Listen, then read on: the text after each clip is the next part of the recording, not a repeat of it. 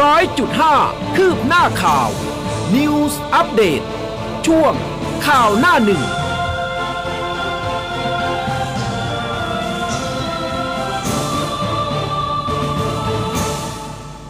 อรุณสวัสดิ์คุณผู้ฟังค่ะ ต้อนรับเข้าสู่เช้าวันจันทร์นะคะ สิ้นเดือนพอดีเลย 31 ตุลาคม 2565 ค่ะ เช้าวันนี้ กลับมาครบทีมนะคะเช้าวันนี้อยู่กับอุ้งกัสมาค่ะ ครับ และผมผู้เบสสุนีครับปรุณสวัสดิ์คุณผู้ฟังทุกท่านครัอ่าหลับงจากห่างหายกันไปนะคะ เก็บตัวนะคะช่วงนี้เป็นหนุ่มฮอตนะต้องเก็บตัวไปนะอาทิตย์กว่านะคุณหนึ่งสัปดาห์หนึ่งสัปดาห์เอเองอโดยประมาณนะคุณผู้ฟังก็ถามถ่ายอยู่นะคะครับเป็นไงคะแข็งแรงเรียบร้อยนะคะ ตอนนี้ ก็แข็งแรงไหมก็ไม่ได้ไม่ได้ว่าแข็งแรงอ่ายังยังไม่สมบูรณ์นะเออยังไม่สมบูรณ์ร้อยเปอร์เซ็นต์แต่ก็ค่อย ๆ ฟื้นตัว ใช่ครับอ่านะคะอะคุณผู้ฟังนะส่งกำลังใจให้ภูเบศได้นะสำหรับเช้านี้ Facebook Live นะคะมีสัญญาณเรียบร้อยแล้วนะคะปล่อยสัญญาณมาอย่างชัดเจนค่ะรวมถึงหน้าเว็บไซต์ของเราเหมือนเดิม news 1 0 0 5 m c o t net ค่ะใช่ครับอะก็เข้ามาพูดคุยเข้ามาทักทายกันได้นะครับอืมวันนี้ขอไปเริ่มต้นกันที่ประเด็นข่าวจากหน้าหนึ่งหนังสือพิมพ์ไทยรัฐนะครับ ฉบับประจำวันจันทร์ที่ 31 ตุลาคม 2565 นะครับ 153 ศพเส้นฮาโลวีน สยองช็อกโลกครับ ย่านบันเทิงกิมจิอิแทวอนเรือนแสนเบียดทับโดมิโนเจ็บ133 นักศึกษาไทยตายหนึ่ง เกาหลีใต้ช็อกโลกครับ เหตุโศกนาฏกรรมในค่ำคืนก่อนวันฮาโลวีน คนเบียดเสียดล้มทับนะครับ เหยียบกันตายในย่านอิแทวอน แหล่งบันเทิงชื่อดังในกรุงโซลยอดตายพุ่ง 153 ศพ ส่วนใหญ่เป็นผู้หญิง มีผู้บาดเจ็บสูญหายอีกเพียบ เบื้องต้นพบสาวไทยจากเพชรบูรณ์เดินทางมาเรียนเสียชีวิตครับ ค่ะ ก็แทบจะทุกฉบับเลยนะคะ ที่มีเรื่องนี้เป็นหน้าหนึ่งนะคะสำหรับแนวหน้าอุ้มขอเปลี่ยนไปเป็นการเมืองค่ะ จุรินไม่หวั่นสสโดนดูดซัดพักเฉพาะกิจ สุดท้ายต้องล้มหายตายจากเชื่อประชาชนไม่สนับสนุนเรตติ้งเสียหนูแซงบิ๊กตู่นะคะ ผู้นำอยู่เหนือความขัดแย้ง ส่วนเพื่อไทยฝันรัฐบาลยุบสภาจอเปิดตัว 3 แคนดิเดตนายกค่ะ ครับของไทยรัฐภัยบูลย์การันตีครับเงิน 3 ล้านไม่ผิด บริจาคพปชรที่พานันแจงไม่ได้ขายชาติครับภัยบูลย์ยืนกรานเงินบริจาค 3 ล้านจากนายทุนจีนชัวร้อยเปอร์เซ็นต์ครับ ค่ะ มากันที่ Daily News กันบ้างค่ะ ชำแหละรัฐมัดมือชกขายที่ดินต่างชาติ นอมินีอิทธิพลกินรวบวอนฟังเสียงประชาชนค่ะ ครับ มีเรื่องของวอนช่วยชะสองชายสูงวัยไร้บ้านซุกหัวนอนนะครับ ชีวิตสุดแสนลำบาก กลางมุ้งเก่า คุ้มกลา อาศัยอยู่ในชุมชนช่วยเหลือนะเหลือเชื่อพบชายสูงอายุ 2 คนในชุมชนสุขสว่าง ซอยพหลโยธิน 50 นะครับไร้บ้านไร้ญาติพี่น้องใช้ชีวิตกันอย่างยากลำบากไม่มีที่ซุกหัวระหัวนอนครับ ค่ะ Daily News มีภาพของพระสงฆ์วัดตะกูนะคะตำบลวัดตะกวอำเภอบางบานจังหวัดพระนครศรีอยุธยา ทำความสะอาดคราบดินโคลนซุ้มประตูทางเข้าอุโบสถ ระดับน้ำตอนนี้เริ่มลดลงแล้วหลังจากท่วมขังนำมามานานมากกว่า 3 เดือนนะคะ ส่วนแนวหน้าเองก็บอกว่า 20 จังหวัดยังจมบาดาลกาลสินเร่งกู้ถนน แล้วก็เปิดการจราจรค่ะ ครับเจ้าพระยาปรับการระบายน้ำอีสานน้ำลดแล้วครับแห่เที่ยวเลย ทางหลวงกู้ถนนกาลสินร้อยเอ็ดหลังน้ำท่วมสูง รถไม่สามารถผ่านไปมาได้ครับ ค่ะปปชเชื่อพุ่มกับโจ้นะคะ ชง อสสดำเนินคดียึดทรัพย์สิน ร่ำรวยผิดปกติกว่า 1,000 ล้านบาทค่ะ บอกว่าปปชชี้มูลความผิดนะคะพันตำรวจเอกทิติสารอุทธนผล อดีตพุ่มกับสพเมืองนครสวรรค์หรือว่าพุ่มกับโจ้ร่ำรวยผิดปกติกว่าพันล้านค่ะ ส่งเรื่องอายการสูงสุด ฟ้องดำเนินคดียึดทรัพย์ให้ตกเป็นของแผ่นดินค่ะ ช่วยผลมาเลยครับเด็กหญิงค้ากามโดนแก๊งลวงบังคับรับงานตำรวจจับยกทีมครับตำรวจปคบเปิดปฏิบัติการเซฟผ้าขาว บุกทลายขบวนการค้ามนุษย์ข้ามชาติ หลอกลวงเด็กหญิงวัย 13 ปี ไปบังคับขายตัวในโรงแรมครับ ค่ะภาพห้าลุยกวาดล้างยาเสพติดอาวุธปืนคดีค้างเก่า ยึดทรัพย์สินกว่า 17 ล้านของกลางอื้อค่ะครับประเด็นสุดท้ายของไทยรัฐนะครับมีภาพของตำรวจควบคุมตัวนายวัศินสิงหะภูกามอายุ 27 ปีครับเป็นผู้ต้องหา ไปทำแผนประกอบคำรับสารภาพก่อเหตุใช้มีดจี้ซิงชิงทรัพย์นะครับนางสาวปุกทองกูทองอายุ 55 ปี เป็นสาวพิการขายลอตเตอรี่ ที่หน้าอุทยานพระเจ้าตากสินอำเภอบางละมุงจังหวัดชนบุรี พร้อมกับให้การรับสารภาพหาเงินไปเล่นการพนันออนไลน์สำนึกผิดลงมือก่อเหตุกับสาวพิการ ก้มกราบเพื่อขอโทษผู้เสียหายครับ ค่ะก็เป็นหน้าหนึ่งของ 3 ฉบับนะคะ มีหลากหลายประเด็นที่น่าติดตามแล้วก็น่าสนใจด้วย จริง ๆ เมื่อวานเนี่ยจริง ๆ วันนี้เนี่ยสามสิบเอ็ด ธันวาคมเป็นวันฮาโลวีนถูกต้องตอนแรกอะอุ้มอะนัดกับภูเบศว่าเออเดี๋ยวจะแต่งตัวเนาะนะอ่านั่นั่นโน่นนี่อ่าแต่เมื่อวานเนี่ยคือการน้องแอนก็คือชิงชิงไปแล้วเรียบร้อย แต่ตอนครับแรกวันนี้ก็ว่าจะเอาชุดมาให้เผื่อคุณแหละอืมแต่ว่าจากเหตุการณ์ที่เกิดขึ้นอุ้มก็เลยคิดว่าแบบหยุดดีกว่าเว้นก่อนเออเว้นไปก่อนดีกว่านะครับนะคะ ซึ่งก็เป็นเหตุการณ์ที่แทบจะทั่วโลก คือทั่วโลกแหละนะคะ ต้องติดตามแล้วก็รู้สึกสลดใจกับโศกนาฏกรรมที่เกิดขึ้นนะครัคะบผมที่เรียกได้ว่าหนุ่มสาวกว่าแสนคนนะคะที่เดินทางเข้าไปยังย่านอิตาวอนย่านธุรกิจแล้วก็ท่องเที่ยวชื่อดังของกรุงโซลเกาหลีใต้ ก็เรียกได้ว่ากลับมาจัดงานฮาโลวีนแบบไม่สวมใส่หน้ากากอนามัยเป็นครั้งแรกหลังจากการแพร่ระบาดของโควิดนะคะ คือเหตุเนี่ยอันเดี๋ยวทบทวนกันสักนิดหนึ่งเขาเกิดช่วงประมาณสักสี่ทุ่มนะตามเวลาท้องถิ่นหรือว่า2องทุ่มบ้านเรานี่แหละบริเวณสามแยกใจกลางอิตาวอน ซึ่งเป็นจุดที่ผู้คนเนี่ยเบียดเสียดยัดเยียดเข้ามาจาก 3 ทิศทางนะประกอบกับมีซอย คือซอยมันเล็กมากคุณผู้ฟัง บางซอยมีความกว้างเพียงแค่ 4 เมตรเท่านั้นเอง โดยเฉพาะโรงแรมอซอยข้างโรงแรมฮามิลตันนะคะซึ่งโศกนาฏกรรมเนี่ยมันเกิดขึ้น หลังจากที่เอาบางคนเขาก็บอกว่ามันได้ เอ่อมันมีข่าวว่า เอ้ยเกิดระเบิดนะ อืม มีแก๊สรั่วนะ อันนี้หรือเปล่านะคะที่ทำให้แบบนักท่องเที่ยวเนี่ยตื่นตกใจ แล้วก็มีเขาบอกว่านักท่องเที่ยวเนี่ยเริ่มล้มลง แล้วก็ทับกันเรื่อยๆเหมือนโดมิโนคนที่ถูกทับอยู่ด้านล่างก็ขาดอากาศหายใจ ส่วนคนที่อยู่ด้านบนก็ไม่สามารถที่จะขยับไปไหนได้เนื่องจากผู้คนเบียดเสียดกันมากคือคิดดูซอยเล็กๆอะ่ะ ครับ คนเข้าไปเป็นแสนเลยนะคะ ผู้มาร่วมงานอีตาวันฮาโลวีนเนี่ยเขาบอกว่าอาจมากกว่าแสนคนแล้วก็มากกว่าทุกครั้งเนื่องจากว่าอย่างที่บอกไปเกาหลีใต้เขาไม่ได้จัดงานฮาโลวีนมามากกว่า2-3 ปีเพราะว่าโรคระบาดนะคะ แล้วก็ที่สำคัญเนี่ยเรื่องของฮาโลวีนกับเกาหลีใต้เขาฮอตมากนะครับเออนะคะจำเป็นที่จะต้องจัดอยู่เหมือนกันนะคะ ซึ่งเขาบอกว่าเหตุการณ์ที่เกิดขึ้น นับเป็นโศกนาฏกรรมที่เลวร้ายที่สุดของเกาหลีใต้นับตั้งแต่ปี 57 ที่เกิดเหตุเรือข้ามฟากเซวอลอับปางในทะเล อันนั้นเนี่ยเหตุการณ์นั้นทำให้มีผู้เสียชีวิตถึง 304 คนเลยทีเดียว คิดดูความกว้างของถนนนะครับ ถ้านับเป็นถนนข้าวสารเนี่ยจะกว้าง 12 เมตร อืม แต่ว่าถ้าเป็นถนนเส้นนี้เนี่ย 8 เมตร อ่าแล้วคนอัดแน่นกันมากคือ คุณไม่ต้องทรงตัว อืมสามารถเดินไปได้เรื่อยๆ แต่ว่าค่อนข้างที่จะแน่นดูจากภาพนะ อืไม่สามารถก็เหมือนแบบเดินไปขยับมาไหนตัวได้เลยเคลื่อนตัวไปได้เรื่อยใช่ในภาวะครับ ปกติ อืม อืม นะฮะก็ทำให้มียอดผู้เสียชีวิตอย่างน้อยๆเนี่ยร้อยห้าสิบเอ็ด ร้อยห้าสิบสามรายค่ะนะตอนนี้ที่ขึ้นเป็นเราห้าเนี่ยอ่าร้อยห้าสิบสามละ ใช่ครับ มีทั้งผู้หญิงและชายนะ ส่วนใหญ่ก็จะเป็นผู้หญิงนะครับ อืม แล้วก็รองมาเป็นผู้ชาย มีชาวต่างชาติมาทั้งจากไทย จีน อิหร่าน อุซเบกิสถาน นอร์เวย์ ขณะเดียวกันก็มีผู้ได้รับ บาดเจ็บอีกอีกไม่ต่ำกว่า 82 คน แล้วก็มีชาวต่างชาติรวมอยู่ในนั้นด้วยเช่นเดียวกันนะครับอืมผู้เสียชีวิตส่วนใหญ่นะครับ แล้วก็ผู้ได้รับบาดเจ็บอายุอยู่ในช่วงวัยประมาณ 20 ปีก็วัยแล้วรุ่ก็นนะเนาะใช่ครับในบรรยากาศอ่าบรรดาผู้ได้รับบาดเจ็บทั้งหมดเนี่ยยังมีอาการสาหัสอีก 19 ราย ก็มีแนวโน้มว่าจะมีจำนวนผู้เสียชีวิตนั้นอาจจะเพิ่มขึ้นมาอีก ล่าสุดทางด้านของประธานาธิบดียุนซอกยอนของเกาหลีใต้นะครับ ท่านก็ได้ประกาศไว้อาลัยทั่วประเทศ รวมถึงการลดธงชาติลงไปครึ่งเสา แก่ผู้เสียชีวิตจากโศกนาฏกรรมในครั้งนี้ และก็ให้คำมั่นว่ารัฐบาลและก็ภาคส่วนต่างๆ ที่เกี่ยวข้อง จะร่วมการสืบสวน หาสาเหตุของเรื่องนี้ให้กระจ่างนะครับอืมแล้วก็ต้องหาทางร่วมกันป้องกันเพื่อไม่ให้เกิดเหตุลักษณะซ้ำรอยแบบนี้ขึ้นมาอีก ทั้งนี้ผู้นำเกาหลีใต้นะครับก็บอกอีกว่าในช่วงเวลาของการไว้อาลัยจะสิ้นสุดลงเนี่ยเมื่อสถานการณ์อยู่ภายใต้การควบคุม และภาครัฐจะใช้ช่วงเวลานี้ในการดำเนินการฟื้นฟู พร้อมทั้งติดตามสถานการณ์อย่างใกล้ชิดนะครับอืมขณะเดียวกันประธานาธิบดีเกาหลีใต้แสดงความเสียใจอย่างสูงสุดไปยังครอบครอบครัวของผู้เสียชีวิตนะครับ โดยรัฐบาลจะร่วมเยียวยาค่าใช้จ่ายในพิธีศพ และก็ส่งกำลังใจรวมถึงอวยพร ให้ผู้ที่ได้รับบาดเจ็บทุกคนนั้นมีอาการขึ้นโดยเร็วครับ อืมนะคะ ใช่เพราะว่าคือจนถึงขณะนี้แล้วเนี่ยนะสาเหตุของความโกลาหลที่ผู้คนแตกตื่นเขาก็ยังไม่รู้เหมือนกันว่า มันอะไรมันคือต้นเหตุอืมมันคือต้นต่อนะคะ ก็เดี๋ยวต้องสืบหากันต่อไป ซึ่งเกาหลีใต้เขาประกาศยกเลิกการจัดงานเทศกาลพาเหรดปาร์ตี้ฮาโลวีนทั้งหมดค่ะ เพื่อไว้อะไรให้กับผู้เสียชีวิตนะคะ ในเหตุเบียดเสียดล้มทับกันนะคะ ซึ่ง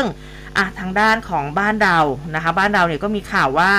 มีคนเสียชีวิตด้วยนะมีครับคนไทยเสียชีวิตด้วยค่ะ ซึ่งทางคุณธานีแสงรัตน์อธิบดีกรมสารนิเทศ แล้วก็โฆษกกระทรวงการต่างประเทศก็พูดถึงความคืบหน้าล่าสุด ในเหตุการณ์ครั้งนี้เนี่ยนะคะ ก็บอกว่าได้รับรายงานว่ามีคนไทยเสียชีวิตหนึ่งรายค่ะ จากรายงานของสถานเอกอัครราชทูตณกรุงโซลนะคะบอกว่าเหตุเกิดที่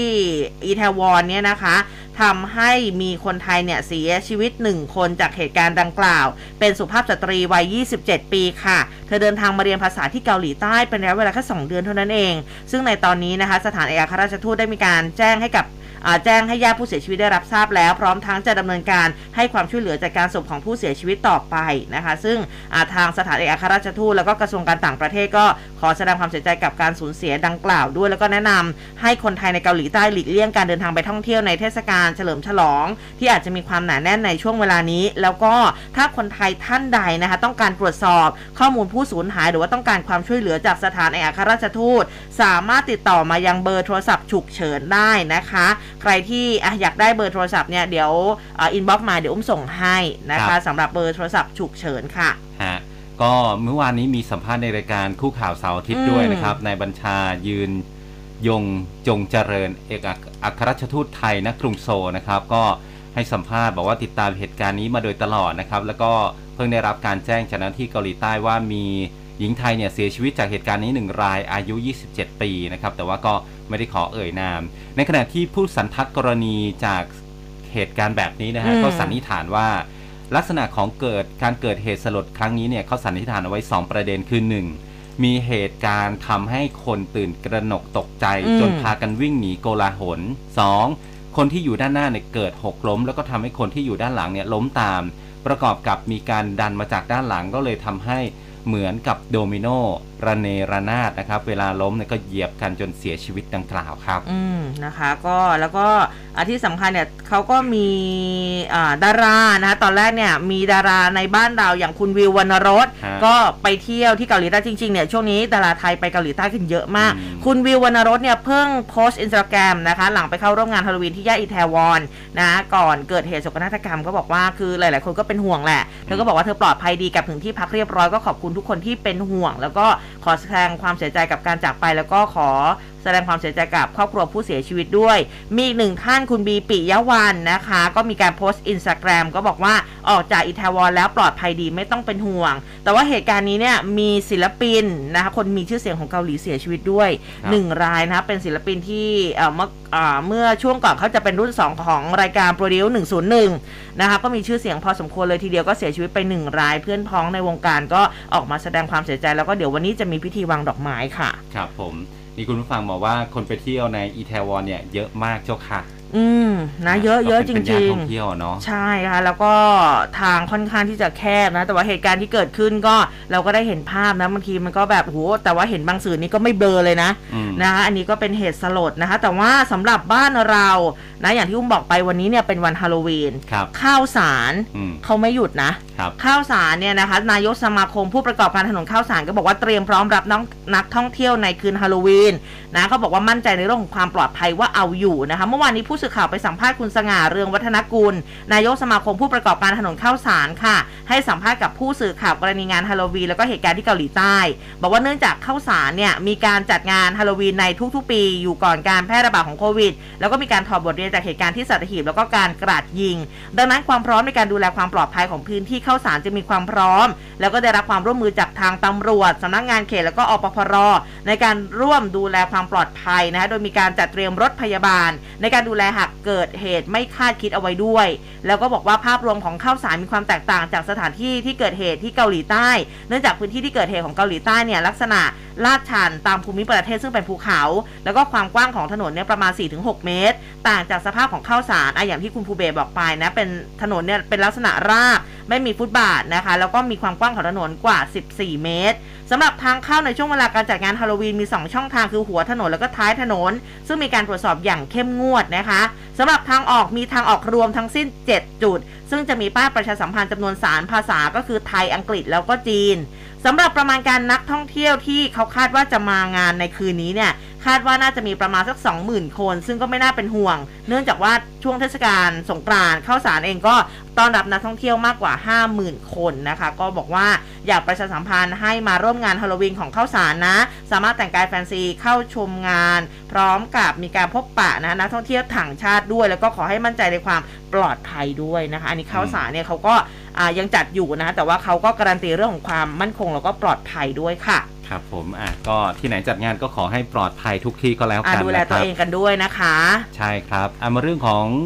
ออกแนวการเมืองกันหน่อยนะฮะอ่าคุณผู้ฟังได้ค่ะนะครับตอนนี้มีเรื่องของการปกป้องสิทธิ์นายทุนที่บริจาค 3 ล้านนะครับ แล้วก็ออกมีการออกมาโวยวายกันนะครับ เรื่องของการเชื่อมโยงกับผับจีนนะครับอืมก็เมื่อวานนี้ผู้สื่อข่าวรายงานนะครับ บอกว่านายชัยนัทกรชายานันท์นะครับ ผู้บริจาค 3 ล้านให้กับพรรคพลังประชารัฐเมื่อปี 64 เนี่ย แล้วก็มาปรากฏเป็นมีความเชื่อมโยงกับผับชาวจีนย่านยานนาวานะครับ ก็มีสื่อบางฉนับนำเสนอข่าวไป บอกว่าเป็นผู้ที่มีอิทธิพลเป็นเจ้าของผู้ดำเนินกิจการอาคารจินหลิงนะครับ หลังเจ้าหน้าที่นำกำลังเข้าตรวจค้นก็พบยาเสพติด โดยนายชัยนัทนะครับก็ยืนยันว่าการรายงานข่าวทั้งหมดเป็นเท็จโดยสิ้นเชิงอืมตัวเองเป็นเพียงผู้ประกอบการธุรกิจการท่องเที่ยวโดยสุจริตดำเนินการธุรกิจมานานแล้วไม่ได้เกี่ยวข้องกับการที่มีการรายงานข่าวแน่นอนนะครับนายชัยนัทยังบอกอีกนะครับว่าสถานประกอบการที่ถูกตรวจค้นเป็นของสมาคมไหนไหหนำนะครับ ซึ่งผู้เช่าอื่นเนี่ยขออภัยฮะทราบมาว่า ผู้เช่านำไปให้คนอื่นเช่าช่วงต่ออีกทีหนึ่งอืม ตั้งแต่วันที่ 1 ตุลาคมปี 64 และผู้เช่าช่วงก็เป็นผู้ประกอบการสถานบริการให้เช่าดังกล่าวนะครับ โดยมีการต่อสัญญาเป็นเวลา 3 ปี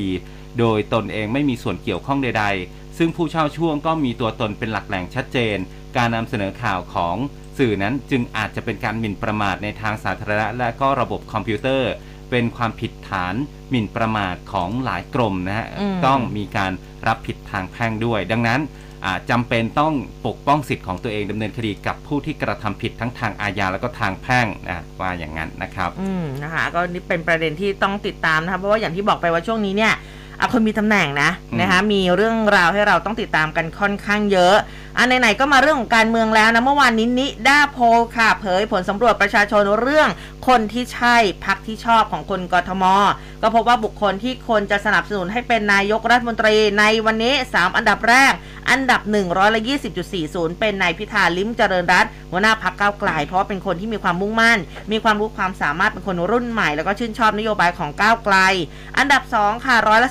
15.20 เป็นพลเอกประยุทธ์จันโอชา เพราะว่าเป็นคนมีความซื่อสัตย์ชื่นชอบผลงานทำให้บ้านเมืองสงบ แล้วก็ต้องการให้บริหารประเทศอย่างต่อเนื่อง แล้วก็อันดับ3ร้อยละ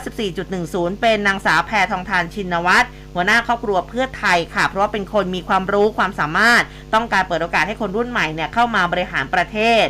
สำหรับพักการเมืองที่คนกทมมีแนวโน้มจะเลือกให้เป็นสสแบบแบ่งเขตนะคะ ก็พบว่าอันดับ1ร้อยละ28.50 เป็นเพื่อไทย อันดับ2ร้อยละ26.45 เป็นก้าวไกล แล้วก็อันดับ3ร้อยละ9.50 เป็นพลังประชารัฐ แล้วก็ยังไม่ตัดสินใจ ในสัดส่วนที่เท่ากันกับพรรคการเมืองที่คนกทมมีแนวโน้มจะเลือกให้เป็นสส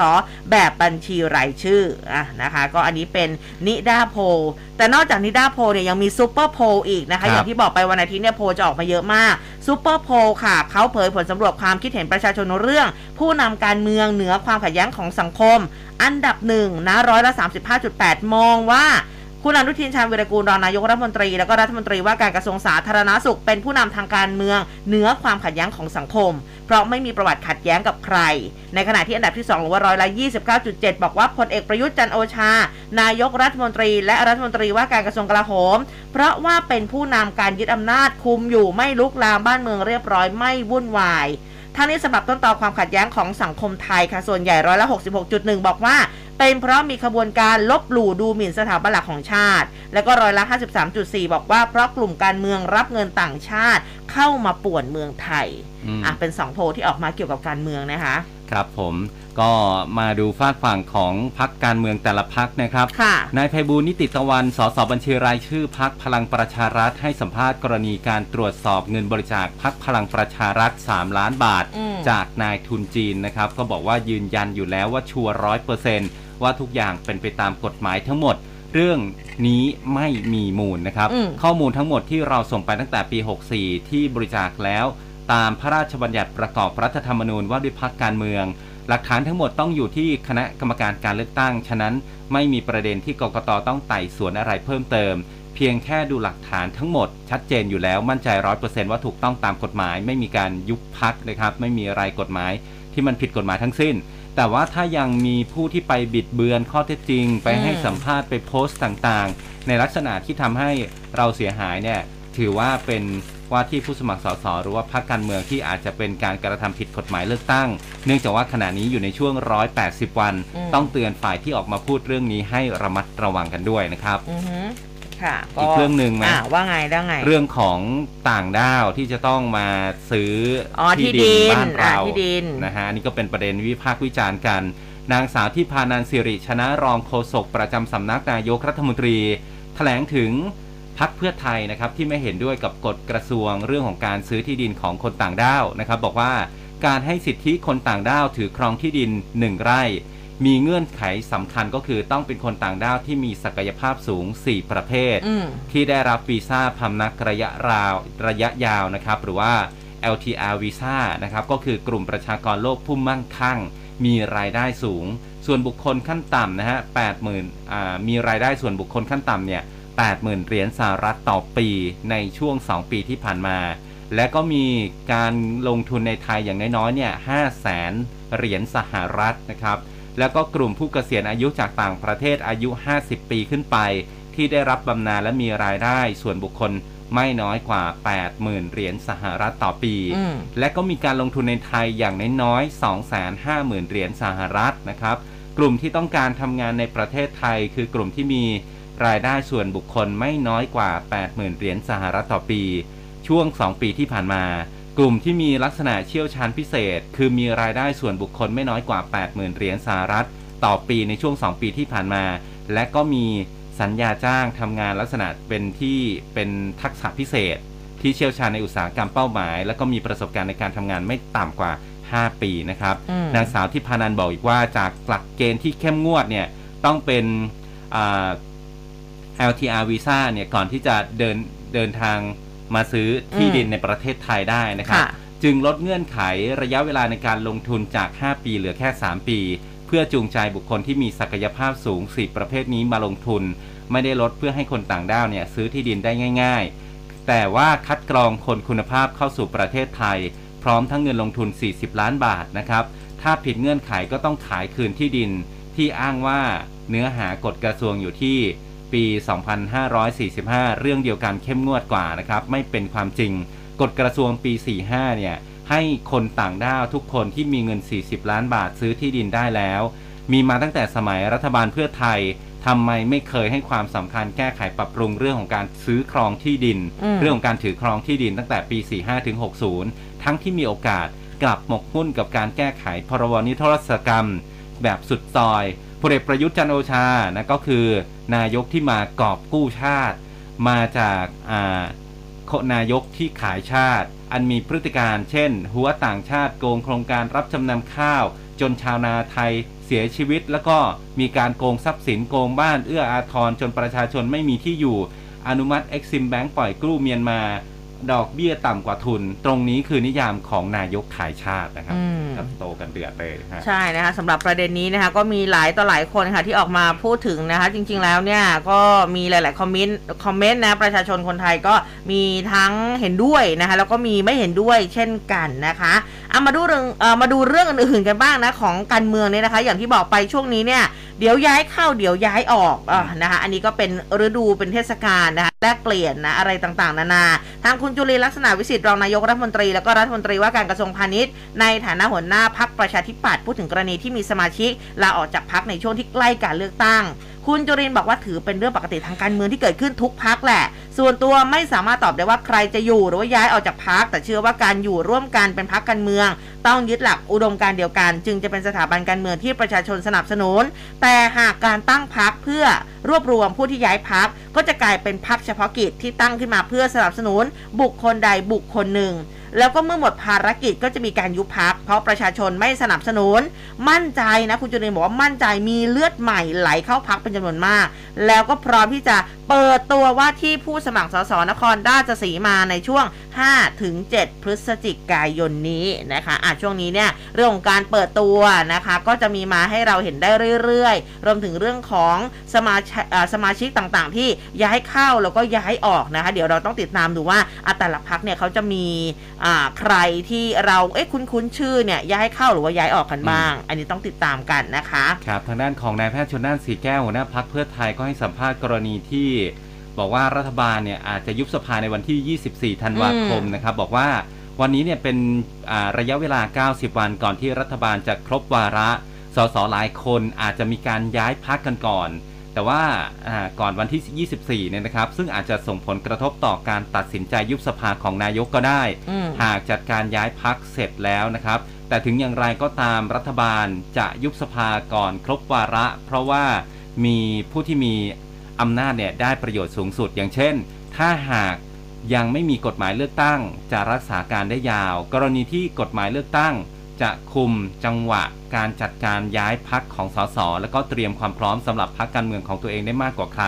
อีกทั้งยังลดแรงกดดันจากประชาชนที่เรียกร้องให้มีการเลือกตั้งพอถามว่าเวลาที่เหลืออยู่ของรัฐบาลจะมีมาตรการอะไรออกมาซื้อใจประชาชน ก่อนที่จะมีการเลือกตั้งหรือไม่นะครับนายแพทย์ชนน่านก็บอกว่าตอนนี้รัฐบาลทำแล้วนะครับโดยใช้งบประมาณแผ่นดินในการให้ของขวัญปีใหม่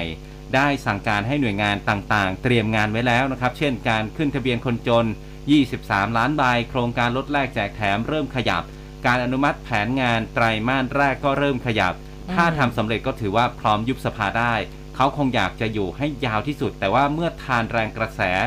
ไม่ได้ก็จะยุบในช่วงที่ได้เปรียบหลังออกมาตรการไปแล้ว เมื่อมีสัญญาณยุบสภาเมื่อไหร่ จะมีการประกาศ 3 แคนดิเดตนายกของพรรคทันที รองรับการเป็นที่ยอมรับของประชาชนครับอะนะคะ ก็เรียกได้ว่าเป็นสถานการณ์การเมืองที่ประชาชนอย่างเราเองเนี่ยก็ต้องติดตาม แล้วก็เรื่องของโพลเนี่ยนะคือจากกรณีที่นิดาโพลเขาเผยผลสำรวจคนที่ใช่พักที่ชอบอ่าแล้วก็มีคุณพิธาเนี่ยเป็นอืมอันดับหนึ่งใช่ไหมคะฮะ คุณคุณธนกร วังบุญคงชนะสสบัญชีรายชื่อพักพลังประชารัฐอะเราลืมชื่อนี้ไปบ้างหรือยังนะ ช่วงนี้ไม่ค่อยออกข่าวเลยนะ ก็เป็นอดีตโฆษกรัฐบาลนี่ก็ออกมาบอกว่า โพแต่ละสำนักก็แตกต่างกัน แต่ว่าก็มีขึ้นมีลง อันนี้ก็เชื่อว่าอยู่ที่การทำงานมากกว่านะคะ วันนี้เชื่อว่าเวลาที่เหลืออยู่ของพลเอกประยุทธ์จะสามารถที่จะเร่งเดินหน้าการทำงาน แล้วก็คิดว่าผลงานที่ผ่านมา เชื่อว่าถ้าพี่น้องประชาชนเนี่ยมองด้วยใจที่เป็นธรรมกระแสท่านนายกอย่างไรก็ดีขึ้นเรื่อยๆ เชื่อว่าภาพรวมทั้งประเทศกระแสของพลเอกประยุทธ์ไม่ได้เป็นกระแสความนิยม แต่เป็นกระแสของผลงาน ก็เชื่อว่าผลงานของท่านจะสามารถทำให้พี่น้องประชาชนเข้าใจ แล้วก็ไว้วางใจท่านได้นะคะ ส่วนแต่ละภาคแต่ละพื้นที่ที่ผลโพออกมาแตกต่างกัน ก็มองว่าอันนี้นี่เป็นเรื่องปกติ ตรงนี้ผลโพก็อะอย่างน้อยเป็นเครื่องชี้วัดในระดับหนึ่งเท่านั้น ไม่ใช่ทั้งหมด แล้วก็ส่วนตัวมองว่ากระแสของพลเอกประยุทธ์เนี่ยจะกลับมาได้หรือไม่นะคะ ก็บอกว่าทุกวันนี้พลเอกประยุทธ์ไม่ได้อยากเน้นในเรื่องของประเด็นทางการเมืองมากนักแต่ท่านจะลุยทำงานอย่างเดียวในเวลาที่เหลืออยู่ เชื่อว่าช่วงนี้ผลงานต่างๆ ก็จะประจักษ์ชัดเจน แล้วก็เชื่อว่าหลังการประชุมเอเปกอันนี้ต้องติดตาม กระแสความนิยมของท่านนายกบวกกับผลงานที่ผ่านมา จะทำให้ท่านนายกสามารถที่จะเดินหน้าทางการเมืองได้อีกครั้งหนึ่งอืมอะอันนี้เขาก็ออกมาย้ำนะบอกว่าหลังเอเปกพลเอกประยุทครัธ์บมาแน่อ่า อ่านะฮะอะอีกสักหนึ่งข่าวก่อนปิดท้ายช่วงนี้ไปนะครับ นายสมคิดเชื้อคงรองประธานวิปฝ่ายค้านบอกว่า วันที่ 1 พฤศจิกายนนี้ครับ เวลา 10 โมงเช้านายชวนหลีกภัยประธานสภา นัดวิปรัฐบาลวิปฝ่ายค้านหารือว่าจะมีการบรรจุร่างกฎหมายใดเข้าสู่ระเบียบวาระอืมก็มีร่างพรบสุราก้าวหน้าที่ยังค้างอยู่ ส่วนร่างพรบกัญชงกัญชาที่คาดว่ายังอยู่ระหว่างการศึกษาของกรรมาธิการนั้นนะครับ รัฐบาลยังไม่ได้มีการแจ้งมา พักเพื่อไทยยืนยันชัดเจนว่าจะไม่ผ่านร่างพรบกัญชงกัญชาอย่างแน่นอนนะครับตราบใดที่ยังไม่มีกฎหมายมาควบคุมอย่างรัดกุม ต้องมีช่องทางหรือว่ามาตรการที่ป้องกันเยาวชน ในการที่จะเข้าถึงกัญชาด้วย รัฐบาลต้องออกเป็นกฎกระทรวงมาควบคุม เรื่องกัญชาให้ละเอียดอ่อนมากขึ้นนะครับ เยาวชนสูบกัญชากันเยอะ เพราะว่าเข้าถึงได้ง่าย ที่พูดกันว่ายากัญชาเป็นพืชเศรษฐกิจเนี่ยต้องตอบให้ชัดเจนว่าผู้ปลูกได้ประโยชน์อย่างไรอืมและพักประชาธิปัตย์ที่บอกว่าไม่สนับสนุนเนี่ยถ้ากลับคำเนี่ยต้องตอบประชาชนช่วงหาเสียงเลือกตั้งเนี่ยอาจจะลำบากหน่อย อืมนะคะอะอันนี้ก็เป็นเรื่องการเมืองที่นำมาฝากกันในช่วงแรกนะคะ เดี๋ยวไปพักกันสักครู่คุณผู้ฟังกลับมานะคะ มีสิ่งดีๆ มานำเสนอเหมือนเดิมค่ะ คุณกำลังฟังคลื่นข่าว m c o t News FM 100.5 รู้ทัน รู้ลึก รู้จริง รู้ทุกสิ่งที่เป็นข่าว ไทยพร้อมส่งเสริมเศรษฐกิจชีวภาพ เศรษฐกิจหมุนเวียน เศรษฐกิจสีเขียว หรือ BCG Economy ในเวทีการประชุมเอเปเพื่อสร้างการเจริญเติบโตที่ยั่งยืนและครอบคลุม อำนวยความสะดวกการค้าและการลงทุน นำนวัตกรรมส่งเสริมธุรกิจขนาดกลางและขนาดย่อม มาช่วยดำเนินธุรกิจ ควบคู่ไปกับการดูแลทรัพยากรป่าไม้ มาร่วมกันพัฒนาเศรษฐกิจ เปลี่ยนผ่านสู่โลกยุคหลังโควิดที่ยั่งยืนและสมดุลกับเอเปก2022 เปลี่ยนความมืดที่อันตรายให้เป็นแสงสว่างที่สดใส ด้วยสปอตไลท์โซลาเซลล์ที่ใช้ไฟฟรีตลอดอายุการใช้งาน ชาร์จไฟด้วยพลังงานแสงอาทิตย์ ฟ้ามืดปุ๊บ ไฟสว่างปั๊บโปรโมชั่นพิเศษ สปอตไลท์โซลาเซลล์1ชุดมาพร้อมกับรีโมท ราคา 1,290 บาท แถมฟรีอีก 1 ชุดทันที ทั้งหมด 2,580 บาท ลดเหลือเพียง 699 บาท สนใจโทร 02 114 3299ช็อปมาเนียสินค้าดีการันตีโดย m c o t ร้อยจุดห้าคืบหน้าข่าว News อัปเดตช่วงข่าวหน้าหนึ่ง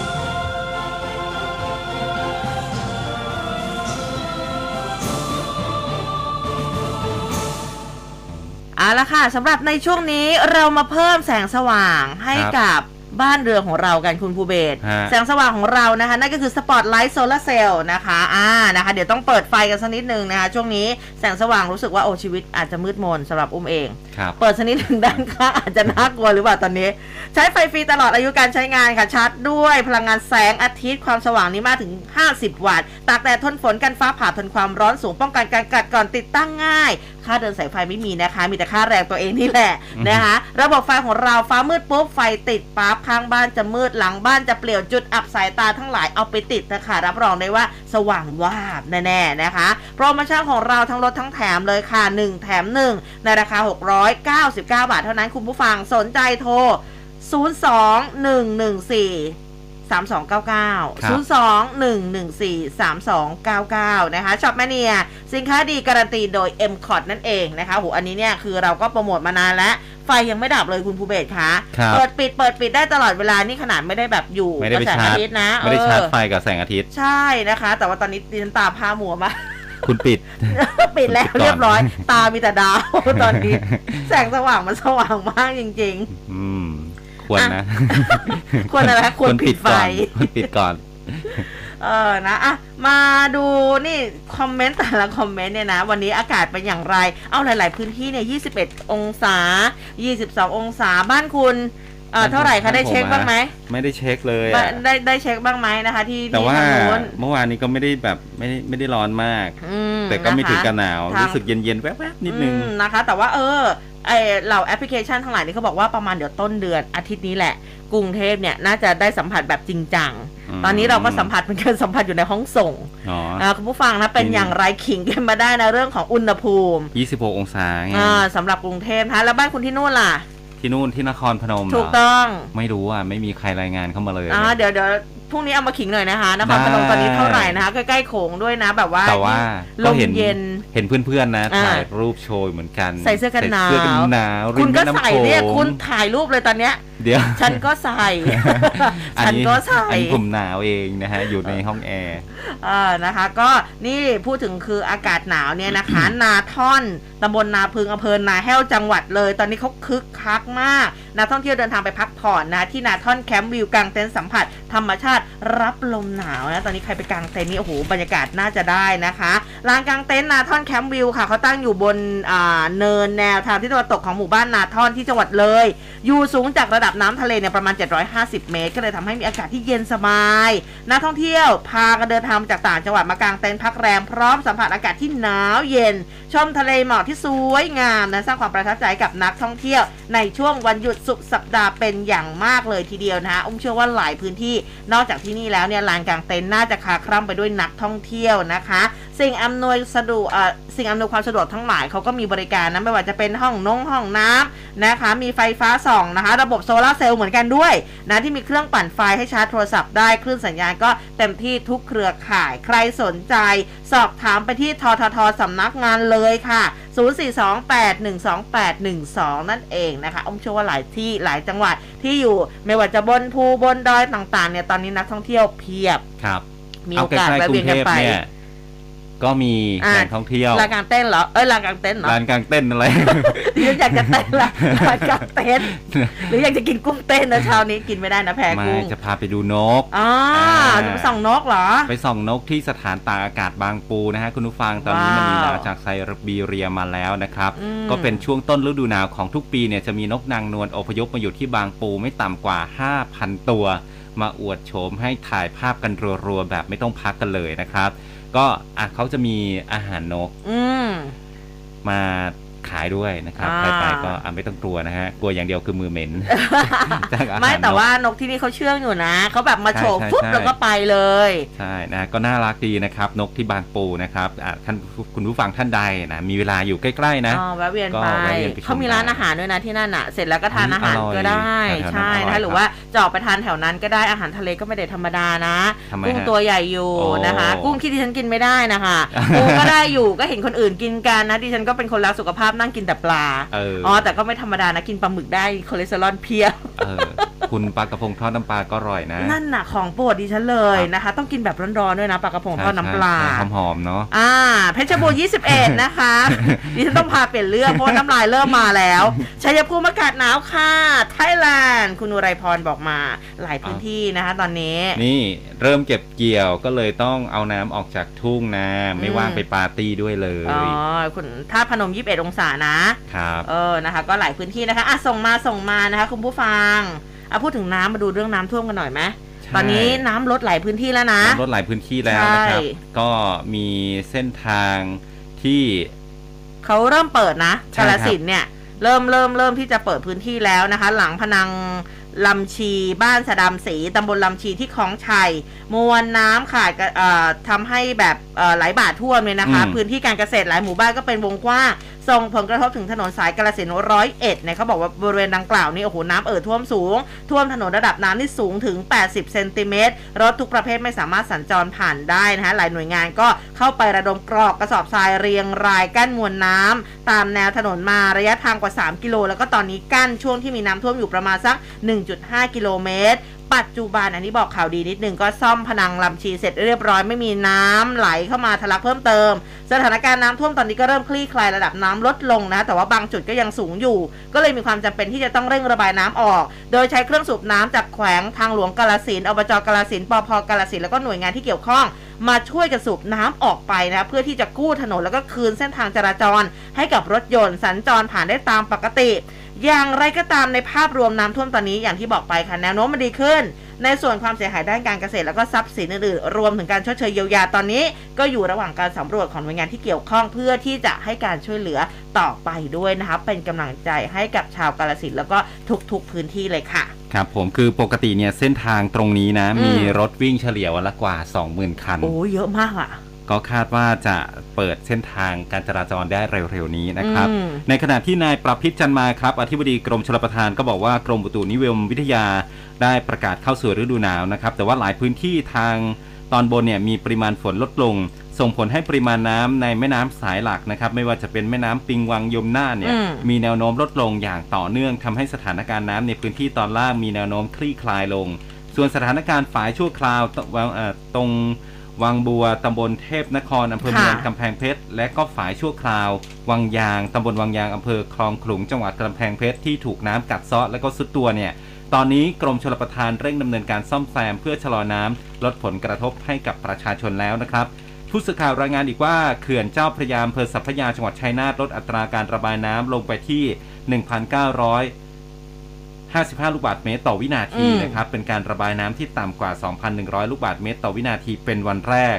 คาดว่าจะมีการโครงการแจ้งเตือนเอาไว้ที่ธงเหลือง ระดับน้ำท้ายเขื่อนอยู่ที่อ่าลดลงนะครับ 40 เซนติเมตร อย่างไรก็ตามพื้นที่ตำบลตลุกอำเภออาอำเภอสัพพยานะครับ ยังคงมีน้ำท่วมสูง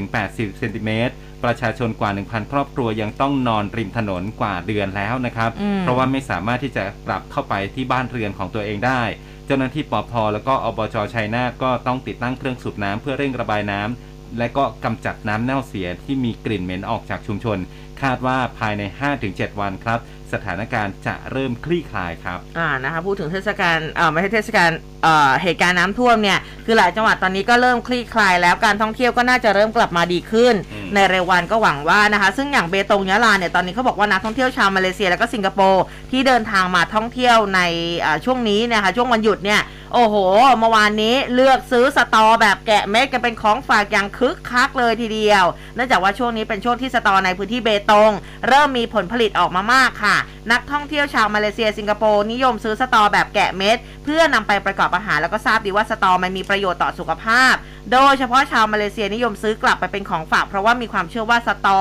เป็นยาแก้เบาหวาน แล้วก็ลดความดัน ซึ่งสร้างรายได้กับแม่ค้าสตอในพื้นที่เฉลี่ยเนี่ยนะ วันละ 1,000จนถึง 1,500 บาทอืมพูดแล้วก็นึกถึงหมูผัดสตอกะปิ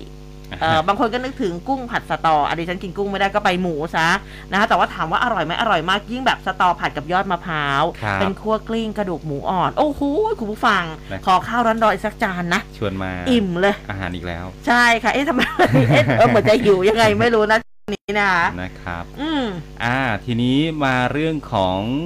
การถแถลงกวาดล้างอาทยากรรม ยึดอืมยาเสพติดนะครับช่วงนี้ก็เยอะอยู่ เมื่อวานนี้พลตำรวจเอกดำรงศักดิ์กิติประพัฒน์ครับผบตรนายวิชัย ชัยมงคลเลขาธิการปปส พร้อมด้วยผู้บังคับการตำรวจภูธรจังหวัด 8 จังหวัดของพื้นที่ภาค 5 นะครับ แล้วก็หน่วยงานที่เกี่ยวข้องแถลงผลการปฏิบัติการระดมกวาดล้างอาชญากรรมในพื้นที่ภาค 5 หรือว่าภาคเหนือตอนบนนะครับ นับตั้งแต่วันที่ 10 ถึง 29 ตุลาคมที่ผ่านมา เจ้าหน้าที่เขาสามารถจับกลุ่มคดียาเสพติดได้ทั้งหมดนะฮะโอ้2,235 คดี เยอะอยู่ มีผู้ต้องหา 2,027 คนนะครับ มียาบ้าเนี่ยกว่า 1 ล้านเม็ด ไอซ์ 10 กิโลกรัม เฮโรอีน 935 กรัม เคตามีน 98.3 กรัม ทรัพย์ที่ยึดได้เนี่ย 408 รายการมูลค่า 16 ล้านบาทนะครับอืมนอกจากนี้ยังยึดอาวุธสงครามได้อีกหนึ่งกระบอก อาวุธปืนธรรมดา ไม่มีทะเบียน 342 กระบอก มีทะเบียนอีก 55 กระบอกนะครับ วัตถุระเบิดฮะ วัตถุระเบิด 2,223 ลูก เครื่องกระสุนปืน 2,678 รายการ จับผู้ต้องหาได้ 1,358 คดีจำนวน 1,226 คนนะครับ แล้วก็ยังมีการ ติดตามจับกลุ่มผู้ต้องหาตามหมายจับอีก 544 หมายนะครับอืมแล้วก็จับผู้ต้องหาได้ทั้งหมด 508 คน รวมการจับกลุ่มทั้งดำเนินคดี ตามข้อร้องเรียนได้อีกจำนวนหนึ่งด้วยนะอืมเป็นตัวเลขที่ค่อนข้างเยอะถึงใช่ว่าอาชญากรรมมันเยอะจังเลยนะฮะ ใช่ ช่วงนี้มีการกวาดล้างไม่ว่าจะเป็นยาเสพติดหรือว่าอาวุธปืนครับเออตอนนี้เขาตามได้กี่กระบอกแล้วเนี่ย ยังไม่มีอัปเดตเลยม เออนะคะว่าว่าว่าตามได้เท่าไหร่นะคะ ยังไงก็เดี๋ยวช่วงนี้เรื่องของอาชญากรรมเนี่ยก็ต้องติดตามนะคะครับเรื่องของโรคภัยไข้เจ็บอะก็ต้องติดตามเช่นกันอะนะเดี๋ยวคะเดี๋ยวเดี๋ยวเดี๋ยวคุณจะไปโรคภัยไข้เจ็บใช่ไหมใช่ใช่มีอีกหนึ่งปฏิบัติการคุณผู้ฟังอ่าไปก่อนตำรวจปคบปคมนะครับเปิดปฏิบัติการเซฟผ้าขาวบุกประเทศมาเลเซียอืมมาไปทลายเครือข่ายค้ามนุษย์ข้ามชาตินะครับรายนี้เนี่ยถูกเปิดเผยขึ้นนะครับที่กองบังคับการปราบปราม เมื่อเวลา 10 นาฬิกาเมื่อวานนี้นะครับ คือเขาเปิดปฏิบัติการเซฟผ้าขาวบุกทลายขบวนการค้ามนุษย์ข้ามชาติ ที่ไปหลอกลวงเด็กหญิงวัย 13 ปี ไปบังคับขายตัวในโรงแรมกลางกรุงกัวลาลัมเปอร์ของมาเลเซีย แล้วก็ล่าเหยื่อเนี่ยไปหางานคือเหยื่อคนเนี้ยน้องอืมอายุอืม13 เนี่ยค่ะเขาไปหางานทำใน Facebook แล้วก็ไปถูกหลอกให้ไปทำงานนวดรายได้ดี 20,000 ถึง 200,000 บาทต่อเดือน พอเจ้าแก๊งมิจฉาชีพนี้เนี่ยพาน้องข้ามแดนไปช่องทางธรรมชาติ ก็บังคับให้ขายบริการแบบมาราธอนอืมแม้แต่ตอนป่วยนะครับ ตอนนี้ก็เอ่อคือน้องก็ทนไม่ไหวครับแอบโทรศัพท์กลับมาขอความช่วยเหลือจากทางบ้าน ก็แจ้งตำรวจประสานช่วยออกมาได้ 4 คน ไม่ใช่แค่อืมน้องคนเดียว เป็นคนไทย 2 และก็อินโดนีเซียอีก 2 คน ก็ลากคอคนไทย1ชาวอ่าเมียนมาอีกนะครับ มาดำเนินคดี 9 ข้อหาชะกันเลยครับ อืมนะคะ อันนี้ก็อะเป็นอีกหนึ่งเรื่องนะคะอะอย่างที่บอกไป มาดูเรื่องของโรคภัยไข้เจ็บกันบ้างนะคะ สปสช ช่วยผู้ป่วยอาการน้อยรับยาฟรีนะคะ ก็เมื่อวานนี้นายแพทย์เจเดชธรรมทัศน์อารีเลขาธิการสปสชก็บอกว่า ร้านยาชุมชนอบอุ่นน่ะเป็นร้านขายยาแผนปัจจุบันนะคะที่ร่วมกันเป็นหน่วยบริการที่รับส่งต่อเฉพาะด้านเวชกรรมในระบบหลักประกันสุขภาพแห่งชาติหรือว่าบัตรทอง ในปีงบประมาณ 66เนี่ยนะ2566 สปสชเขาร่วมกับสภาเภสัชกรรม ขยายบริการดูแลผู้ป่วยสิทธิ์บัตรทอง ที่มีอาการเจ็บป่วยเล็กน้อย 16 กลุ่มอาการค่ะ ไม่ว่าจะเป็นปวดหัวเวียนหัวปวดข้อเจ็บกล้ามเนื้อไข้ไอเจ็บคอปวดท้องท้องเสีย ท้องผูกถ่ายปัสสาวะขัด ปัสสาวะลำบากปัสสาวะเจ็บตกขาวผิดปกติ หรือจะเป็นอาการทางอาการทางผิวหนังผื่นคันบาดแผลความผิดปกติต่างๆ ที่เกิดขึ้นกับดวงตา ความผิดปกติต่างๆ ที่เกิดขึ้นกับหูนะประชาชนนี่เขาบอกว่าไม่ต้องเสียค่าใช้จ่ายใด ๆ นะเนื่องจากว่าสปสช สนับสนุนการจ่ายชดเชยให้ร้านยา โดยเหมาจ่ายในอัตรา 180 บาทต่อครั้งนะคะซึ่งคุณหมอเจเดตเนี่ยบอกว่าบริการเภสัชกรรมปฐมภูมิเนี่ยคิดว่าน่าจะพร้อมให้บริการทั่วประเทศได้เร็วๆนี้ ซึ่งปัจจุบันมีร้านยาชุมชนอบอุ่นที่ร่วมให้บริการกว่า 500 แห่ง ส่วนขั้นตอนการรับบริการก็จะมี 2 รูปแบบนะก็คือขั้นตอนแรกผู้ป่วยติดต่อสายด่วน 1330 ก่อนนะคะครับ ก็จะมีเจ้าหน้าที่แนะนำหรือดูรายชื่อร้านยาที่เข้าร่วมโครงการดังกล่าวได้ที่เว็บไซต์ของสปสช หรือสังเกตสติกเกอร์ที่ระบุว่าร้านยาคุณภาพของฉัน ให้บริการเจ็บป่วยน้อยลงเขาจะมีติดไว้ที่หน้าร้านนะคะ พอผู้ป่วยมาที่ร้านยาเภสัชเขาก็จะคัดกรองสิทธิผู้ป่วยว่า สามารถรับบริการตามสิทธิบัตรทองได้ไหมถ้ามีสิทธิ์เภสัชกรจะให้คำแนะนำแล้วก็ให้ยารักษาตามอาการ หรือแนะนำให้พบแพทย์ในกรณีพบอาการที่ต้องได้รับการรักษาจากคุณหมอ ส่วนกรณีที่รับยาจากร้านแล้วเภสัชกรเขาก็จะมีการติดตามอาการของผู้ป่วยในวันที่ 3 ของการจ่ายยานะคะ คือจ่ายยาไปแล้วเนี่ยไม่ใช่หายไปแล้วหายไปเลยนะ วันที่ 3เขาจะโทรตามว่าเอาเป็นยังไงบ้าง ถ้าอาการดีขึ้น ก็จะสิ้นสุดการดูแล แต่ว่าถ้าอาการแย่ลงหรือว่ามีการเปลี่ยนแปลง ก็จะส่ง เข้าสู่การรักษาต่อไปอืมด้วยอะนะคะสำหรับร้านยาอบอุ่นนะคะครับ อะอยู่แถวไหนบ้างนะคุณผู้ฟังปวดหัวแจ้งพิกัดมากมาได้ ปวดหัวมากกับการหาร้านยาอบอุ่น แล้วก็คลินิกชุมชนต่างๆเออบางพูดทีระบเข้ายไปหน่อย แล้วก็เราเราเราก็จะงงๆอยู่เหมือนกันนะ คือคือป่วยขึ้นมาเนี่ยแบบมานั่งหาอยู่แบบ เราพอเราไลน์ไปถามนะ อ่าในไอ้ call center ของเขาเนี่ยค่ะสปสชเอ่ยทั้งอะไรเอ่ยเนี่ย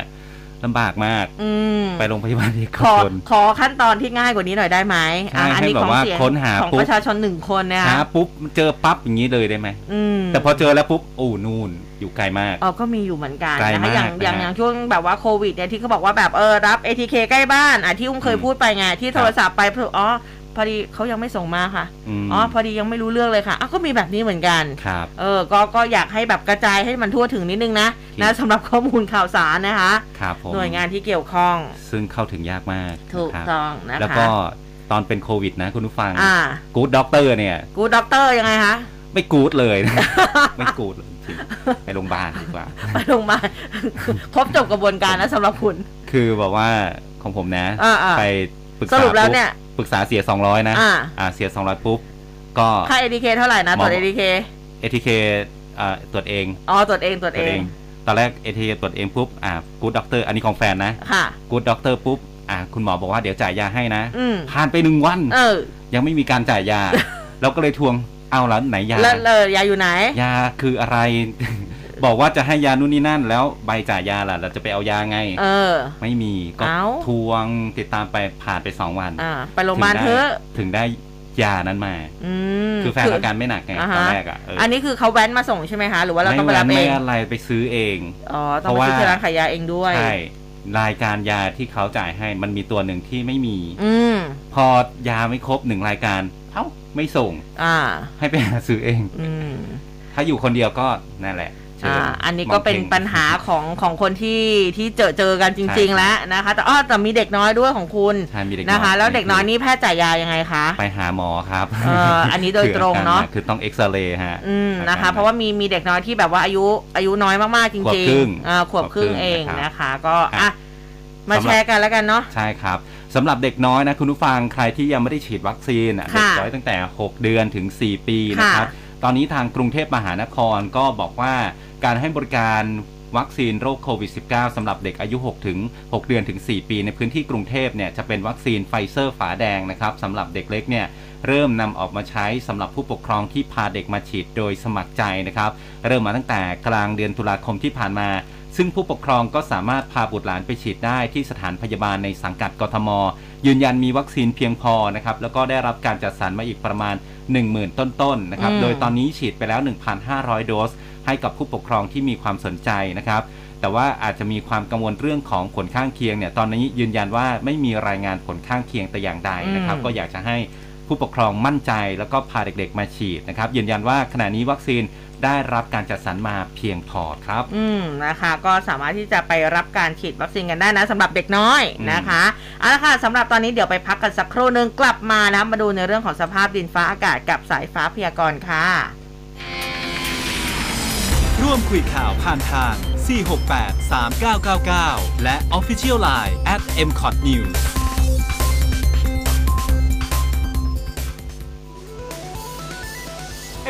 News Podcast เราอัพข่าวทุกกลางชั่วโมงที่แรกในไทย ติดตามรายการเกาะติดข่าว ข่าวหน้าหนึ่งร้อยจุดห้าเจาะหุ้น และศูนย์อักษร ทาง m p o t News Podcast ได้แล้ว ทั้งทาง Spotify และ Google Podcast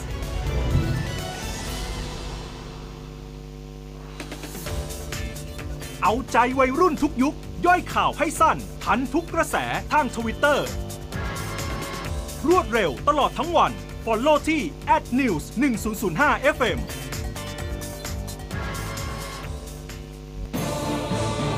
ร้อยจุดห้าคืบหน้าข่าว News update ช่วงข่าวหน้าหนึ่ง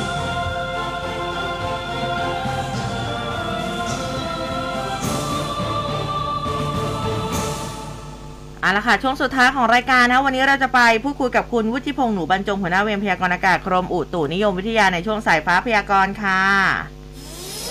สายฟ้าพยากรณ์โดยกรมอุตุนิยมวิทยา สวัสดีค่ะ ครับ ผมสวัสดีครับ ค่ะ วันนี้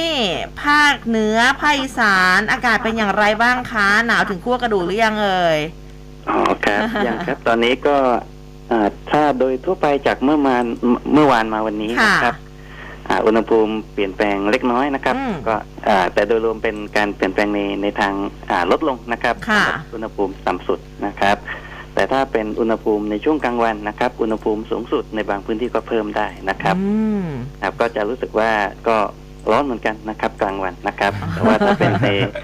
อ่าแต่ถ้าเป็นในในร่มนะครับ ในร่ม ที่ที่ไม่โดนแดดตรงนี้ก็อากาศเย็นนะครับอืมอ่าค่ะส่วนในวันนี้นะครับ อากาศอาจจะเปลี่ยนแปลงได้เล็กน้อยนะครับนะครับ ถ้าเป็นในส่วนที่อุณหภูมิลดลงได้เล็กน้อยแต่เป็นทางภาคตะวันออกเฉียงเหนืออมบางส่วนนะครับค่ะค่ะนะครับ เนื่องจากว่าตัวตอนเนี้ยตัวความกดอากาศสูงและลอกใหม่ยังยังไม่ได้มาเติมนะครับอืมยังยังทรงๆนะครับ ส่วนทางภาคใต้เองนะครับ ตัวล่องมรสุมยังคงพาดผ่านอยู่นะครับค่ะอ่าในภาคอ่า ช่วงล่างๆนะครับนะครับ ก็ยังทำให้ฝนอ่าภาคใต้ตั้งแต่ตอนกลางถึงตอนล่างยังยังต่อเนื่องอยู่นะครับอืมตกอืมตกหนักก็มีได้บ้างนะครับค่ะอ่าส่วนตัวความกดอากาศสูง หรืออากาศเย็นระลอกใหม่นะครับก็คาดว่าจะมาถึงเรานะครับในช่วงอ่าวันที่สองนะครับ ก็คืออมจริงๆก็อาจจะเป็นในช่วงกลางคืนวันที่หนึ่งนะครับค่ะอ่าตรงนี้นะครับ แต่เราจะรู้สึกได้ก็คือในในช่วงเช้าวันที่สองอ่านะครับ ก็จะเริ่มในทางภาคอ่าอีสานก่อน ค่ะนะครับ แล้วก็ค่อยๆไล่มานะครับค่ะกรุงเทพนี่เฝ้ารอเลยนะคะ ครับค่ะภาคใต้ล่ะคะ เป็นยังไงบ้างคะเอาภาคใต้ยังยังมีฝนอยู่ครับอืมแต่ว่าอ่าคลื่นลมไม่ไม่ได้แรงครับ อืม ไม่ได้แรงมากนะคะ ช่วงแสดงว่าช่วงนี้เนี่ยไม่ไม่มีที่ไหนน่าเป็นห่วงนอกจากทางใต้เนาะนะคะ ที่มีฝนอยู่แล้ก็วอ่าเป็นลักษณะของฝนที่อ่าตก เรื่อยๆเนาะอืม มีแบบการสะสมได้นะครับเรือยังออกได้ปกติ มีมีน้ำท่วมได้บ้างนะครับ ค่ะค่ะเรือยังออกได้ปกตินะคะ ได้ครับ ได้ค่ะ วันนี้มีส่วนไหนอยากเพิ่มเติมไหมคะ ครับก็อ่าก็ขอให้ประชาชนนะครับ โดยเฉพาะทางบนๆของประเทศนะครับ ก็ดูแลสุขภาพนิดหนึ่งนะครับอืม เพราะว่าอ่าอากาศอาจจะเปลี่ยนไวหน่อยนะครับช่วงนี้ครับ ค่ะครับยังไงรักษาผม สุขภาพด้วยนะคะ วันนี้ขอบคุณค่ะ ขอบคุณครับครับสวัสดีค่ะ สวัสดีครับ อะก็ดูแลสภาพอืมเอ่อ สุขภาพร่างกายให้ดีๆนะ เพราะว่าอากาศมันค่อนข้างเปลี่ยนแปลงอย่างที่อุ้มบอกไปเดี๋ยวช่วงต้นเดือนเนี่ยเอามันจะหนาวเย็นลงอีกอุณหภูมิก็จะลดลงนะครัคะบก็หวังว่าผมกรุงเทพก็จะหนาวเย็นในเร็ววันนี้ฮะนะคะฮะคุณผู้ฟังมีข่าวเข้ามานะอ้าวว่ายังไงมีข่าวอะไรบอเอ่กยว่ามีสะพานแขวนถล่มในอินเดียนะครับแล้วก็มีผู้เสียชีวิตอย่างน้อย 60 ราย ก็เกิดเหตุสะพานแขวนถล่มนะครับในรัฐคุชราชทางตะวันตกอืมของอินเดีย ขณะที่เจ้าหน้าที่เขายืนยันพบผู้เสียชีวิตแล้วอย่างน้อยๆ60 ราย โดยขณะที่เกิดเหตุก็มีประชาชนหลายร้อยคน ตกลงไปในแม่น้ำมัชฉุนะครับในเมืองโมราพีอืมวิดีโอจากชาวบ้านนี่ก็เผยเห็นอ่าเผยให้เห็นผู้ที่รอดชีวิตบางคนที่ติดอยู่บนโครงสร้างของสะพานแขวนนะครับ ซึ่งบางส่วนเนี่ยก็จมลงสู่แม่น้ำบางคนพยายามที่จะปีนป่ายขึ้นมาเกาะสายเคเบิลที่มันยังเหลืออยู่นะครับ ชาวบ้านที่ยืนดูต่างก็พยายามเอาใจช่วยนะครับ แล้วก็พยายามเข้าไปช่วยเหลือ คนที่ลอยคอเหนือน้ำนะครับอืมก็มีรายงานว่าอาจจะมีประชาชนมากถึง 400 คนที่ตกลงไปในน้ำเมื่อตอนที่สะพานถล่ม